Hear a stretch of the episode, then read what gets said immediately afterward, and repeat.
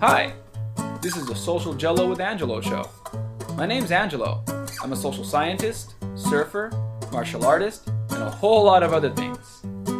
Coming to you live from Kasai City, Japan, the Social Jello with Angelo show. What's up, and welcome to this episode of Social Jello with Angelo. I'm joined today with John Hoylo. What's up, man? You got my name right. All right, good. Yeah, it only took me six, seven years. But yeah, got your name right. Um, today, today, today we're talking about cults, as you saw in the introduction or the picture or whatever. However you found this, the title is about cults. And you might be asking yourself, why, how is, how are cults related to my Kajukenbo series or to martial arts? And the reason I'm doing this podcast is actually inspired by Stephan Kesting's podcast. If you want to check out a really good one on cults, check out the Strenuous Life podcast, episode three hundred ten, um, where he talks about martial arts cults with Matt Espion and Matt Espion curtly. I probably messed up his guest name really bad there. You got to work but on it. He talks about B J J and cults. At least I got your name right. And I know you. I don't know this other guy. I do know Stephan Kesting, though. He's a great guy. I had to get his name right. So yeah, Stephan Kesting's podcast, Strenuous Life podcast, number three ten. Um, and he just kind of went into this thing about martial arts and cults. And it got me thinking about, about cults in general and some of the things he mentioned in there. He mentioned some really interesting facts I didn't know. Uh, one of them being that the, the head Gracie guy, um, the original Gracie founder, um, one of the ways he would get money to, to fund the tournaments was he was a spiritual advisor. Yeah, that shocked me too, man. Did you that, hear the podcast? Did you hear it? I, I, I heard most. I told you before, I typically don't watch podcasts or listen to podcasts. I'm a hypocrite, I know, but I, I heard that and that really shocked me. Yeah. I had no clue. Yeah, me, me either. I, I was, I was, that was all new information.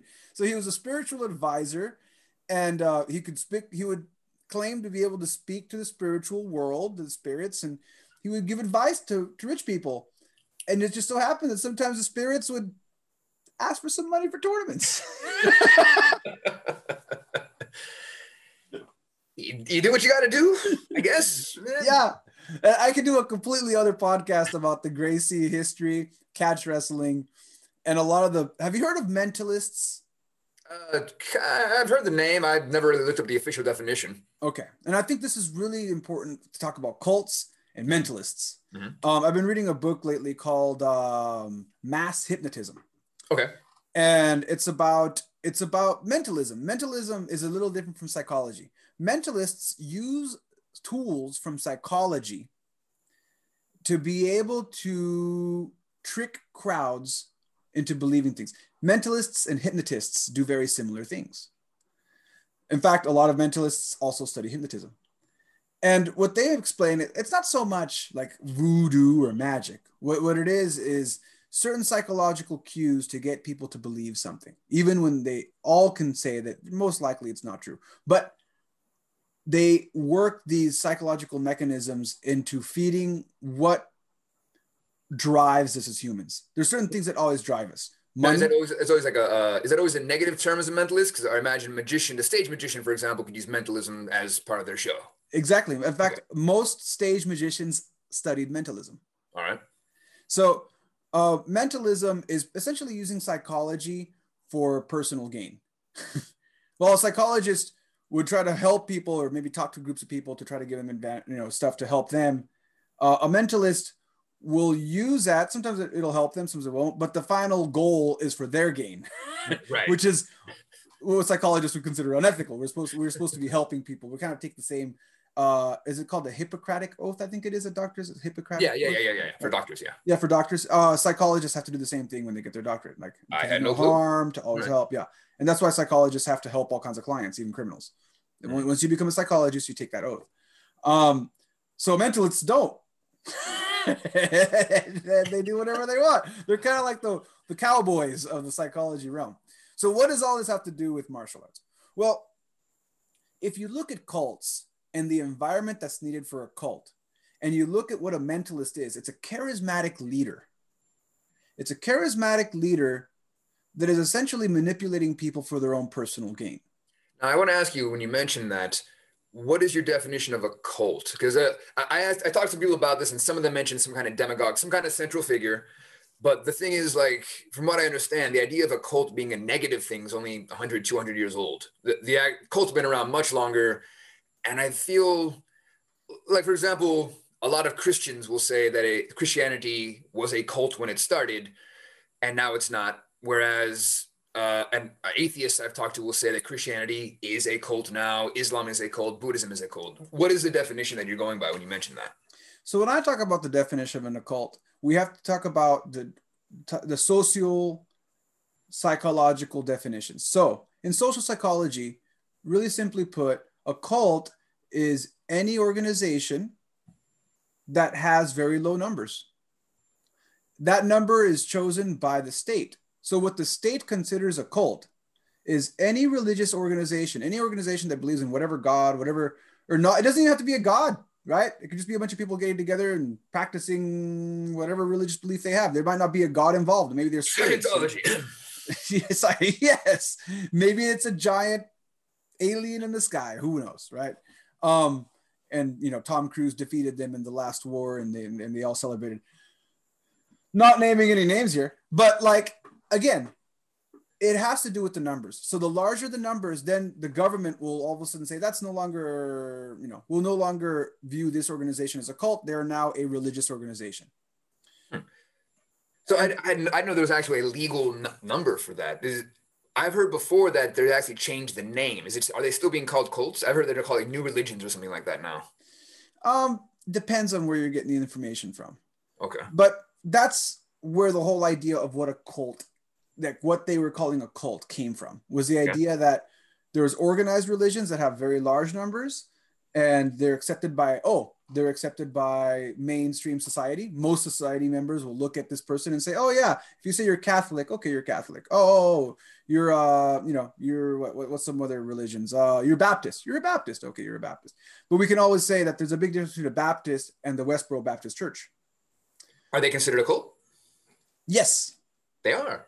Because mm. the Westboro Baptist Church, even though they are Baptist, they are a side religion away from being regular. Even regular Baptists say, oh, we're not part of the Westboro Baptist Church, because they're taking the doctrines to a different level to do different things, and they're doing more political activism. And that's where the cult part comes in. Now, kind of clear up, that's what social scientists look at as far as what's a cult and what's not a cult. And you might be thinking to yourself, well, what's the big fucking deal? So they want to go do whatever it is that they're going to do. Um, and maybe it isn't. Maybe it isn't a big deal, right? I think the big deal comes from the damage that's done. So one of the things I'd like to say, I'm going to take a step back away from all these crazy definitions that we just mentioned academically. And I just want to talk about how the cults that actually damage people, when we look at the dynamics behind a, a cult, like uh, what happened in Jonestown. And if you don't know what happened in Jonestown, um, that was that the whole uh, that whole expression of "don't drink the Kool-Aid," uh, that that that cult that was led by. Wait, wait, wait, let me clear this up. Let me back this up. Not first of all, it's not Jonestown; it's Jonestown. Um, and this was part of the People's Temple. So it's not the the, the Kool-Aid one you mentioned was a different cult. We can come back to that later. But the whole Jonestown. Um, ma you know, mass suicide was one of the most famous ones that happened. Uh, that uh, I want to say uh, it happened a while back, and uh, the act, you know, it was one of the largest losses of American civilian life until two thousand one, when another, when the one that we talked about, the Kool-Aid one. But either way, long story short, a bunch of people got together, and it was like nine hundred nine people that took cyanide. And uh, and women, children, all ended up being convinced by a very charismatic leader that they should commit suicide for the greater good. And, and right. If you look at that story, it was a great story. There's a, there's a there's a lot of great podcasts on it. And if you read the story, the guy did not start off as a bad guy. He actually did a lot of civil rights movement stuff and helped a lot of poor people in the poor community, and was all about giving money to, to the poor and getting them out of poverty. And it eventually turned into a commune and turned to mass suicide. So, like, there's these more darker elements that come into play. That's what I kind of want to focus on more. Not so much the idea of what is and what isn't a cult, mm-hmm. but when is someone using their position of power to take advantage of you? Well, it's interesting the way you put that too, how he did some good things for the civil rights. I feel like, yeah, we've talked about McDojos and such before. I feel like there's a difference between McDojos and cults like this in that a lot of people in the cults actually had some, they really believe what they're doing. A lot of them come from a, a realistic place. Uh, you know, you know, you know the name Count Dante? No, good. Count Dante was, uh, anybody, you look up his name, you'll find it real fast. In the eighties, maybe seventies, and all the Marvel D C comics, in the back of the comics was always an advertisement for this guy with an afro doing this. And he said, he'll teach you the Dim Mak. I think he was the one introducing the Dim Mak before Frank Dux was talking about it. And he was, he was psycho. I mean, it, it, he said, he changed his name and said that he was, his ancestors were nobles in Spain, and so you got to call me Count now.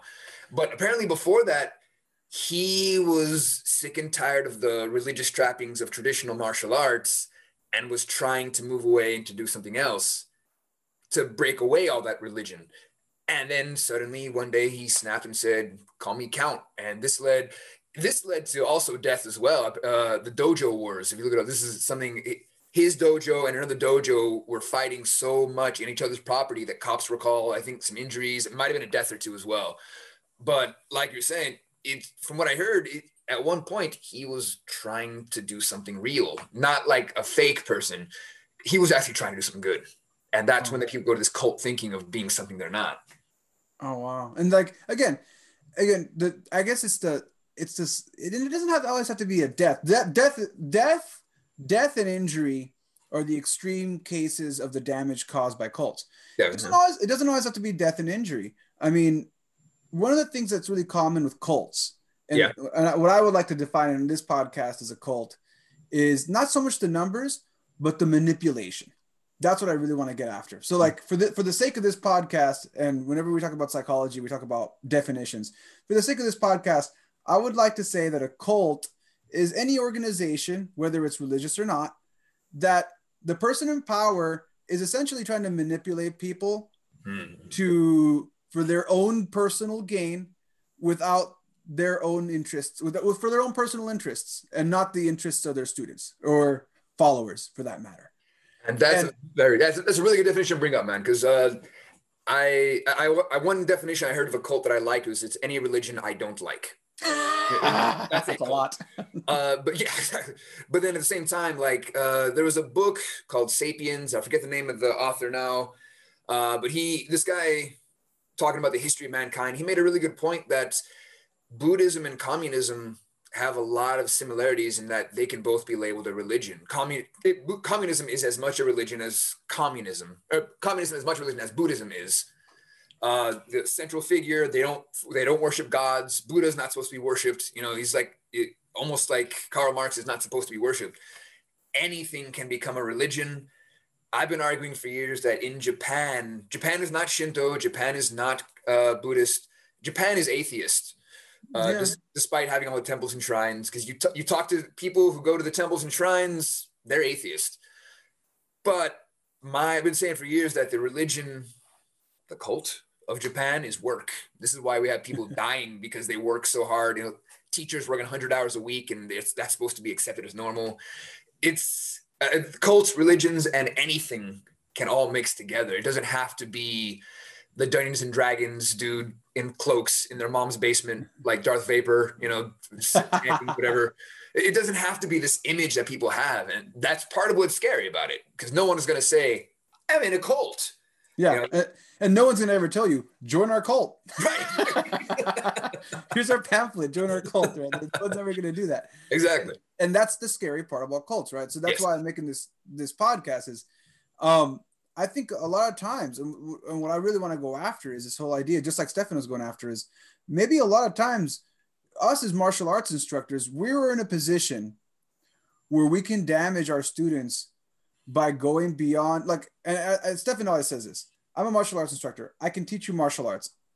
If you come to me for financial advice, I'm not qualified for that because I'm not, I didn't study finance. I'm not qualified for that. Right. But some people will get into this position that we have and suddenly think that because they can teach martial arts, then suddenly they can start filling in all these other positions that they're not.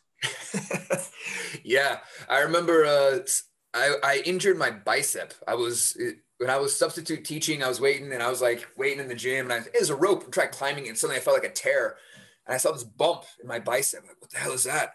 That night I happened to talk to uh, Sigong Juarez. I'm like, oh, he's showing me all these other cures. He, he's got to know what this is. I'm like, Sigong, what is this? And he's just like, well, that, that looks pretty bad. I don't know what it is. Go talk to a doctor. I, just, I don't know. Yeah, exactly. There's a lot of power in the I don't know. yeah, yeah, what if I know, man? Go somewhere else. Yeah, I'm not a doctor. Like, you got to go see it. People ask me all the time, hey, so what kind of diet plan should I have? I'm like, I'm not a nutritionist. Like, go talk to a nutritionist. I don't, you know, not, not out of my field. So, again, like the idea that they're going to use that position to manipulate people and hurt them.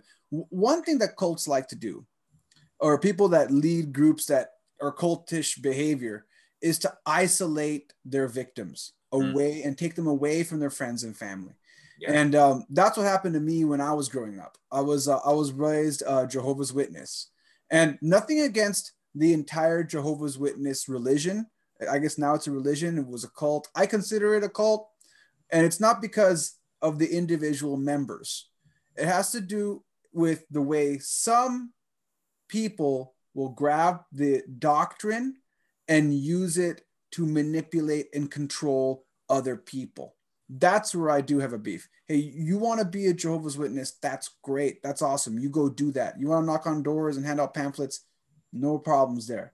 The only time I say there's a problem is when you socially isolate someone, you pull someone away from their family, say they have to join their religion, and now you can't do anything with their old family members that are not in the religion, and they're coerced to make the other people join, or they can't go to any type of birthday parties, uh, Christmas parties, anything that has to do that they feel is against their religion. They state that they can't do it. And then they say there's a gray area. Hey, you're allowed to go do that with your family. If you still have family to do that, you can go do that, but you just can't celebrate it with them. You can, you can be there for the dinner or whatever. But then some of the individual members, then when you get really into the nitty gritty, no, that, that, that person goes, does that. And then everyone starts, okay, that you can, they'll say you can go do that. But then when you go back to your community, now no one wants to talk to you because you went to the Christmas party and you know, right. you, you're that person, you're breaking the rules. And And then you're now being ostracized. Now you're like in this weird position where you're being ostracized by the community that you just joined, and your own family is already kind of ostracizing you because you you're not you know you're being weird. You know you're not you're not, you're not hanging out. You're not you're, you're saying you don't do any of the stuff that they're doing because it's against your religious beliefs. So I guess that's where I say that's where the problem lies, is when the person when you when your members are starting to feel socially isolated. Because there's this weird punishment thing going on where if you don't follow the rules, they'll turn their back on you and you'll get kicked out. And, and sometimes they'll take it to the next level. Your own family members, people that you might have grown up with your whole life won't talk to you anymore. And I've had people right now, even though I never got kicked out of that religion, I left. According to the rules, they can talk to me. But I've had people hear me talk about this and then they won't talk to me because they feel that I've You know, I'm, I'm, they have a, ta- they have a, they have a title for someone like me. Um, if you talk badly about the organization, you were considered an apostate, an enemy of the religion. They, do they use apostate? I've only heard that used uh, in Islam, I think. Oh yeah, they use the word apostate. That's the, that's what they call someone. Mm. And I'm not even that active. I have some of my friends that left the religion that embraced that title. They're like, yeah, I'm an apostate. I looked at it and I think that religion is bullshit, and they come after them. And I don't say that. I don't say, hey, your religion is bullshit. I don't believe in trashing what people believe in. I just say, I'm going to do my thing. You want to go do that? That's great.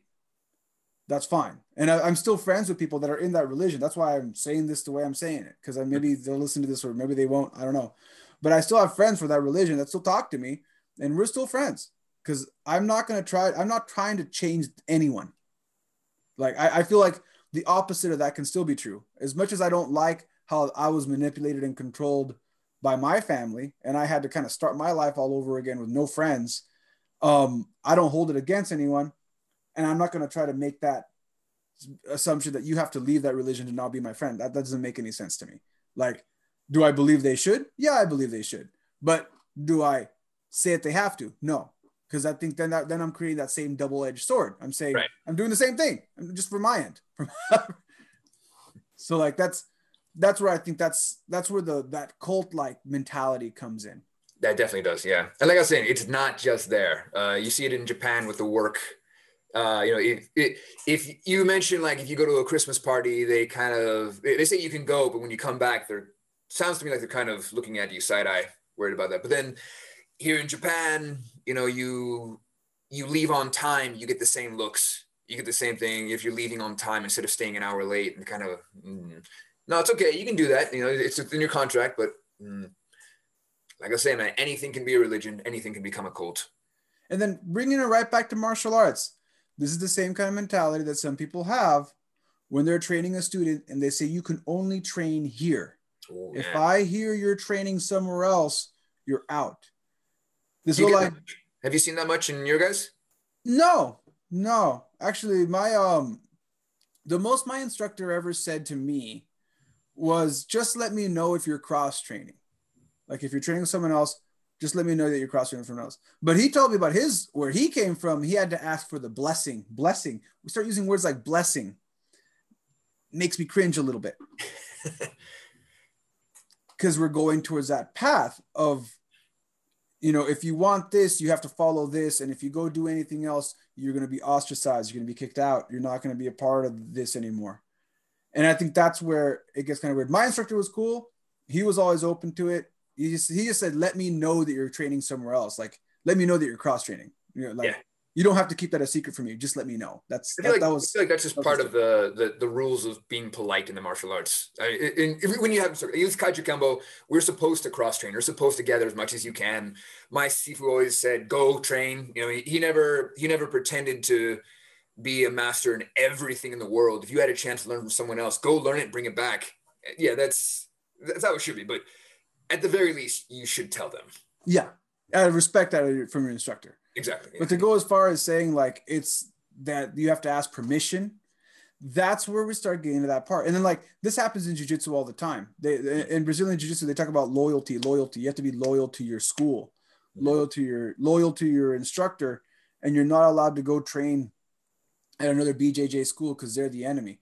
And they kind of go into that side. And I've seen that in Japanese martial arts out here, where you have like one karate school and that's the only school you can train at. You can't train anywhere else. Um, if you go train somewhere else, you're training with the enemy and you're giving away their secrets.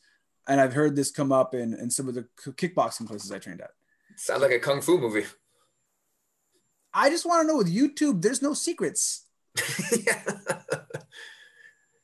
Like that's, I, I, I understand where this mentality came from. It came from a very old school place where if you wanted to learn a technique, you can only get it from this one source. And that's it. And maybe if you're lucky, you'll see some weird old drawing of it and you can figure it out on your own. Yeah. With some really vague explanation on how to do it. But I mean, we have YouTube now. So like, yeah, I mean, I imagine like originally part of that was a business security to make yeah. sure that you got the students coming in. But yeah, you're right. I mean, it's with YouTube, everything's being filmed. Anytime a fight breaks out, you got five people breaking out, you know, their phones to record it. Everything's going to be seen. Yeah. And I mean, again, it's like, and again, it's, I want to say that our environment creates that though, right? So like when we go to martial, when we're in martial arts, we wear uniforms.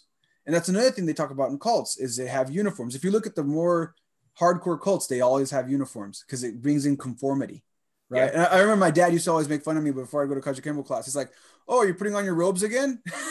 Right? He's like, you know, you look like a priest. Oh, yeah. so, like, so like, you know, it, it was that, it was that weird thing where like, you know, you have, you have uniforms. We have the perfect formula for people to follow a charismatic leader. And it's really up to us as leaders to not ask too much out of our students. And this brings me to, to like one of the things that happened to one of my friends. His name was, uh, yeah, I guess I can say his name because we're not going to say his full name. His name was Ian. And I know lots of Ians. And if you're one of the Ians that listen to this, it's not you, Ian. It might be. You'll know.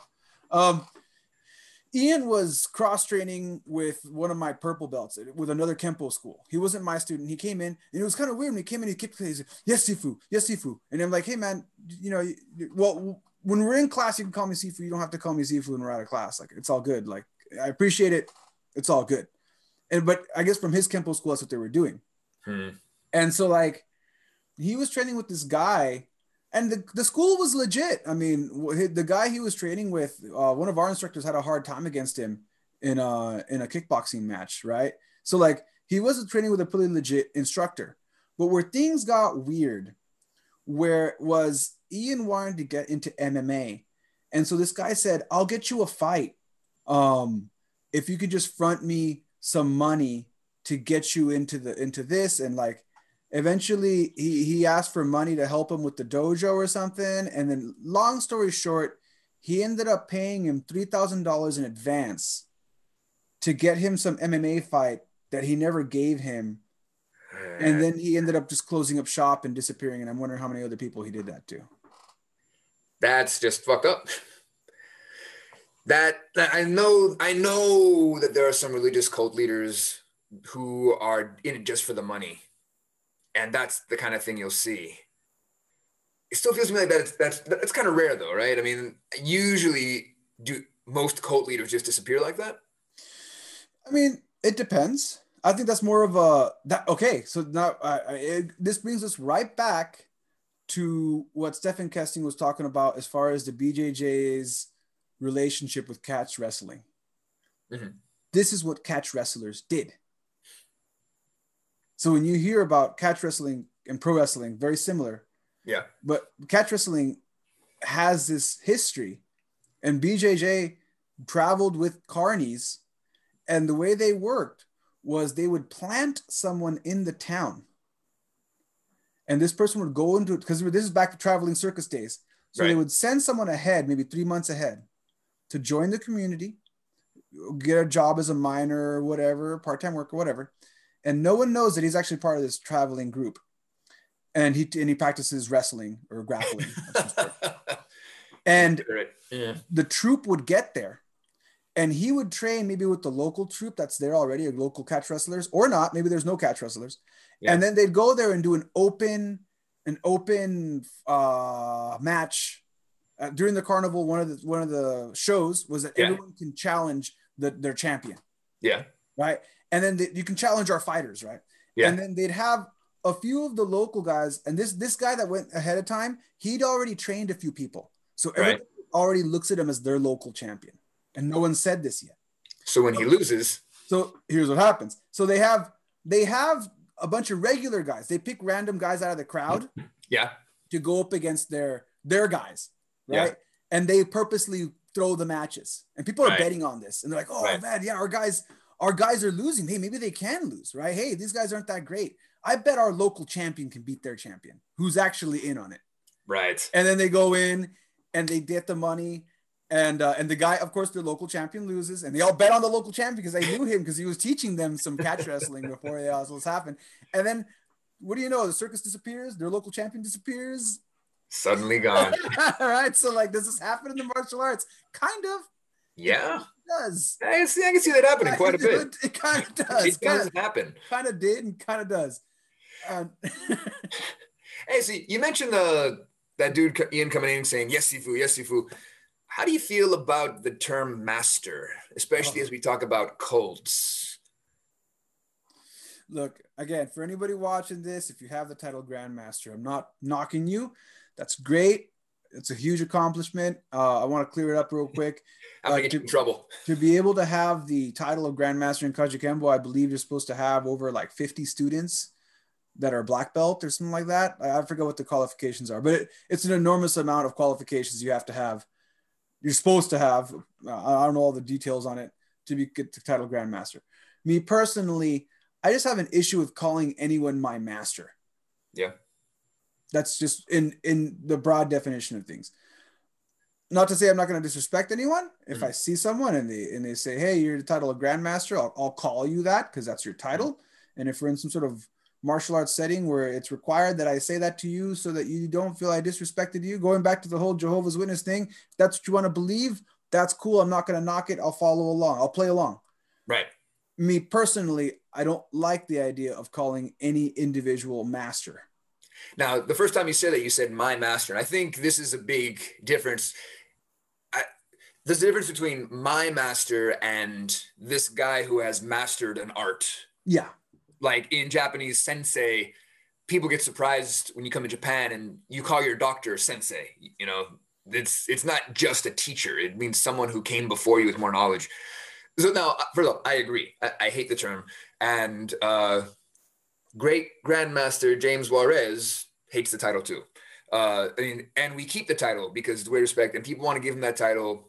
And I hope I don't get in trouble for saying that. Uh, but, uh, anyway, like uh, one of the lessons I've always loved from him is that he would always talk about how Sifu and Sigung, Sifu is your father, Sigung is your grandfather in the teaching world.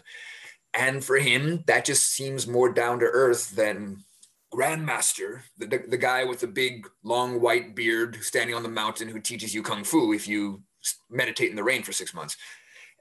There is a difference in that. But I feel the same. Uh, in fact, you know about James Mitose's case. Yeah, but still, let, let, the, let the, the viewers and listeners don't, so please explain. Well, this is a case where the name Master got someone in trouble. Uh, a lot of people, know, so people who don't know, Kajukenbo, Karate, Judo, Jujutsu, Kenpo, Boxing, Kung Fu. The Kenpo style was called Kosho-Ryu Kenpo. The Kosho-Ryu Kenpo guys in Hawaii are still training. They're still there. I've talked with a couple when they came to California. Great guys. I love these guys. Um, talked to Hanshi Bruce. Really cool guy. Now, the Imperados learned their Kenpo from a guy named William Kwai-Sun Chow. Kwai-Sun Chow learned from a guy named James Masayoshi Mitose. Mitose was like a twenty-two, twenty-fourth generation Kenpo guy. This Kosho-Ryu Kenpo was taught father to son for like twenty-two, twenty-four generations. And in the seventies, something happened. Uh, somebody owed Mitose money for one reason or another. His students took it upon themselves to go collect that money. Now, this already reminds me of what you're saying, of, yes, Sifu, yes, Sifu, yes, like the kind of my master imagery. And again, the Kosho-Ryu guys, I'm not trying to bad talk them, but we see this all the time. And when they went to collect the money, it ended with uh, somebody being killed, murdered. This happened around the same time as Manson, Helter Skelter.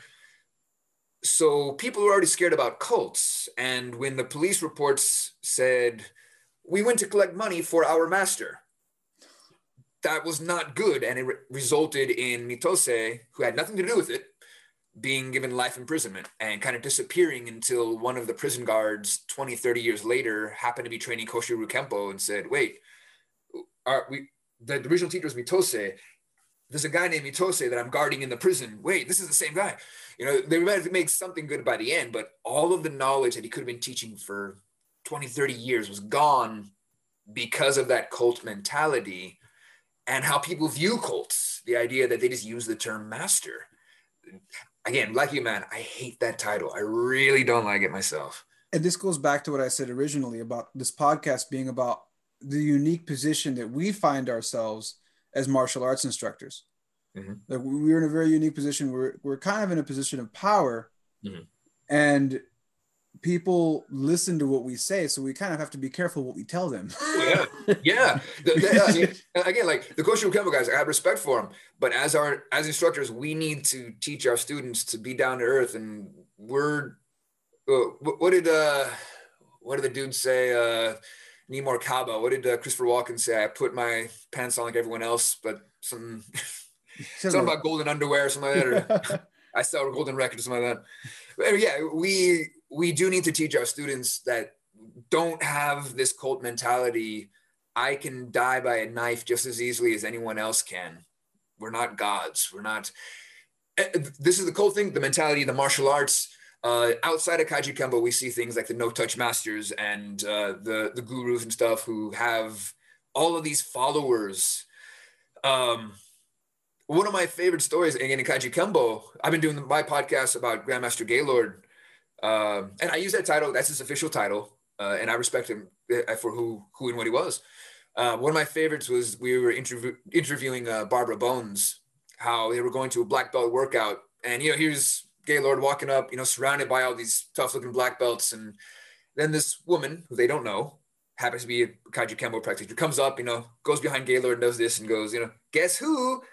You know, Grandmaster Gaylord loved it. Barbara! And he's so happy. But meanwhile, the whole entourage is like, the hell's going on? Who's this woman? They were ready, you know, to lay down.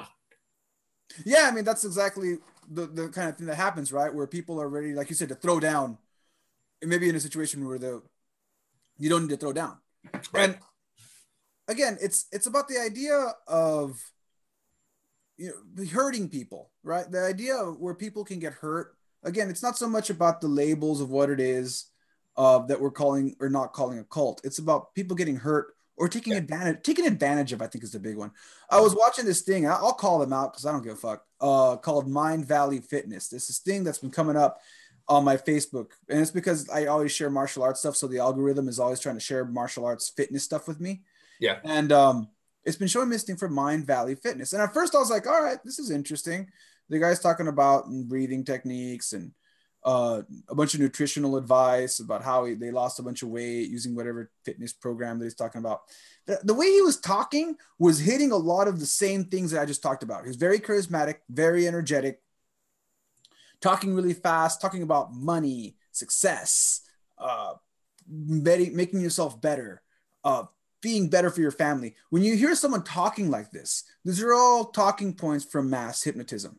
It, doesn't Scientology do the same thing? I heard they do the same, the breathing exercises, the how to be healthy, and all cultish places. That's what I said. It's weird because we do that. Hey, I'm going to say Kajukenbo, we do little breathing exercises and stuff. We stretch out. It's part of yoga. Like, but like this idea, because there's a physiological response to that, right?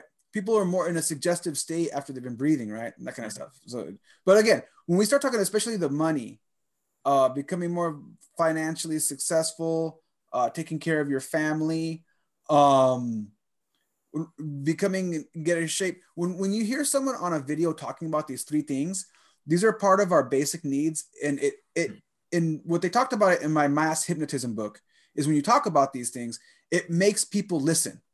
Mm. And they start, maybe they're not even paying attention. And that's the best thing to do is to try to not, try to make it so that it's in their subconscious, not their, for, it's not in the forefront of their consciousness. Right. Mention these things to get their subconscious going. Cause these, these are our primal drives that start getting checked. And like, when I was listening to this guy talk, I'm like, oh, he's checking all the right boxes here. What, what's going on? I'm going to watch this video and see what's up. And like, I watched the video and I didn't say anything. And then another video came up, and another video came up. And finally, I kept watching the different videos until I came across a video where he starts talking about being able to channel energies. Right? And remember, you sign up for this program for a low rate of five ninety-nine or whatever a month. Of course. Right? So there's financial gain. Again, what are we talking about here? It's all good if you want to create a real good fitness program and it's got good fitness in there. But some of the things he was saying, it was for his fitness, just kind of didn't make sense. He's like, I'll show you a five minute workout that you can do two times a week and you're going to lose weight. Right. Like just that, like, instead of just, like, if it, I, I, whenever I come across these videos, I, I, the videos I like, hey, I can give you a program where you work out thirty minutes a day and it's not going to be that strenuous for you five days a week. It's not going to be too tough and you'll be able to maintain your weight. That's right. All within the science that I've studied. If he would have said those things, I would have been like, okay, yeah, that goes, that follows the science. That's following the science that, that most doctors would say. It's not magic. It's not voodoo. It's been researched over and over again. Um, maybe it's something simple. Maybe it's walking. Maybe it's breathing. Maybe it's yoga, whatever it is. You can work that regular formula. But the, what, one of the key things that made my spider senses tingle was when he said ten minutes. I'm like, that's not possible unless... Right. Unless you're doing something else. Right. And then as I started going through, I'm like, oh, okay, he's going through some weird fasting thing. Okay, wait a second. And then when I got to that channeling video, let me help you. Like first it was like, okay, I'm this guy who just wants to help you with health. Now I'm this guru. And I think the word guru even came up. I'm not positive on that, but that yeah. kind of started. And then when I started seeing the comments, oh yeah, I talked to my uncle who's passed away and they gave me this advice. And he said, oh, I can show you how to really channel more people to help you with your financial success. And I'm like, going back to Gracie and talking to the spirits for money. So, and getting money for his tournaments. So again, these are the things, like as, as we're getting ready to wrap up the podcast, these are the things that I just hope that the person watching or listening to this podcast will see what I'm really, I'm not really talking about the organization itself. Mm-hmm. I don't care what the organization is, but if you come across something That's, that's clicking off your subconscious drives of money, love, power, and success. If you hear these things come up in a video, if you hear someone talking to you about these things, if you see a charismatic leader bringing this stuff up, you really have to be careful. Yeah. That what they're selling you, it, they're selling you something. That these are cues that they're trying to sell you something. And if it's, if it's something that you want to buy and you feel that's going to help you, great. But you do got to be careful because this person is trying to do this to manipulate you. So be on your guard. I guess that, that's that's what I really want to say for this podcast, is be on your guard when you hear these subconscious cues coming up. Yeah. Luckily, as martial artists, we don't make much money. So yeah. No, no, we don't. Or, yeah, yeah. You can tell we're not parts of cults. We'd be much richer if we were. Well, um, is there anything you wanted to add, John? Uh, well, the way we're going, nothing really I can think. I mean, I feel like the big thing to keep in mind about cults is just that they really believe what they're spouting. Uh, I, I feel, again, of course, people use cults to make money, uh, but the danger is that they really believe it, and that's why they don't go away so easily. Uh, we, in the martial arts, I love to talk shit about George Dillman. Um, Did you see when he got in trouble on National Geographic? Well, explain. We, we all, I like to explain oh, to people ahead. that we didn't have any. Who's okay. John, who's Joe? Who who's the person you're talking about, and what did they do? So uh, George Dillman, the no touch master or the key master, uh, he was in Kenpo and he got famous for doing stuff. You know, he would touch somebody here, here, here, and then they'd fall unconscious, and you know, a lot of bullshit. Kesting did a lot of. Uh, He mentioned a lot of cool things on his podcast about like yellow bamboo, and a lot of people, they, they believe that controlling the ki, you can knock people back and everything. Uh, Dillman got interviewed by National Geographic, and my understanding is with his permission, he let a skeptic be the target of some of this, of this bullshit. Um, so some of his students went up and tried to do it. And it did, of course it did not work on the skeptic. He still has a lot of students, and I think this is dangerous because that's different from someone like Uri Geller. Uh, anybody who don't know, doesn't know Uri Geller, he was the guy who claimed to be telekinetic. He can bend spoons, and in like fifty years ago or something, uh, maybe forty years ago, he was on the Johnny Carson show, and Johnny Carson put him on blast and proved him to be a fraud. Uh, he tricked him into saying, well, here's some spoons, go ahead and bend something, but he didn't let him prepare for the trick, so he couldn't do it. The difference being that Uri Geller was trying to trick people, and he would not be willing to do this on live television like that. Whereas Dillman, he was willing to say, yeah, go ahead, let my guys try this on a skeptic on, on television. Which one is more dangerous? A lot of more martial artists know about George Dillman, and he still has a student base. That's that cult mentality because he really believes that this is working. A lot of people blame Christianity and Islam. They say, you know, it's all grab for money. The people believe what they're preaching. They believe that they are in on the good side, and that's where the danger can come up. Yeah, and I think with martial arts, uh, one of the final thoughts I have with martial arts and why it can be so dangerous, not so much the money part, not so much the money part. Where it can get dangerous is when we're selling self-defense techniques and telling people that they can defend themselves with something when it can't. Like no touch, yeah.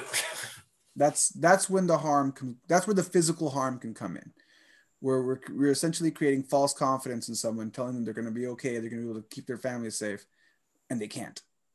And I think that's one of the things that a lot of people on YouTube, I know, uh, I know Ramsey Dewey's been a big proponent of being anti, anti bullshit. Bushido, like he's, he's a militant when it comes to like, I can't believe this shit. Like, you know, he doesn't say it. He, that, that's where he got his whole idea for this women's self-defense series.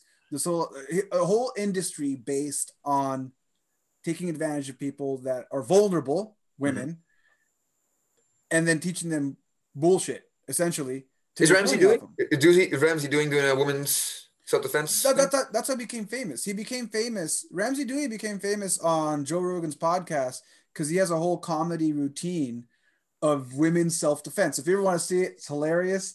Uh, it's, I think it's titled like M M A fighter tries out women's self-defense. So he's got a whole playlist where he'll grab, and he still does it. Every so once in a while, he'll grab a video, he'll look at it, he'll look at the self-defense technique and say, okay, let's try it. Let's see what happens. And like, the funniest stuff happens. Like, I don't, I don't even see how he, like, like he'll, he'll go against a resisting opponent and like, and they'll choke him out or whatever. It doesn't work. Yeah. It doesn't work. And, so like, and, he, and he, that, that, and he calls out a different video. Like, he's doing it for a long time. That's how he started. But Rob's yeah. doing that too, isn't he?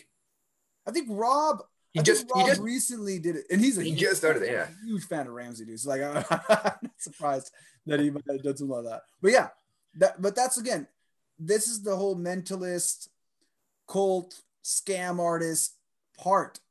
This is that, that, that mentality is coming from that cult-like mentality. And that's what I have a beef with. And that's what I want to make. I, I think I mentioned that earlier. I don't have anything against the organizations themselves. You will believe what you want to believe. I don't have anything against the individuals. I do have a beef with people trying to hurt others, um, either psychologically or physically or financially. That's where I kind of have to step in and be like, ah, I'm not down for that. That's not cool. Fair. All right. Well, that concludes this episode of Social Jello with Angelo. I really appreciate John joining us. Thank you, John. I was happy to learn. I'm just here to bounce ideas off of you. And um, for those of you watching, listening, uh, check out Social Jello with Angelo. Subscribe on YouTube. It's much appreciated. This show grows thanks to viewers like you. But yeah, seriously, it does. Um, when you share it, when you like it, when you subscribe to it, that's what helps the show grow. It's it's growing little by little. I'm at three hundred thirty-nine subscribers now, so that number's already gone up by ten since the last podcast. So I really appreciate the support. It'll bring you money, power, success. Stop. Stop. No, well, actually, it won't bring you any of that shit. But I do appreciate it. And um, and stay tuned for some more podcasts coming up, and I'll catch you all next time. Peace.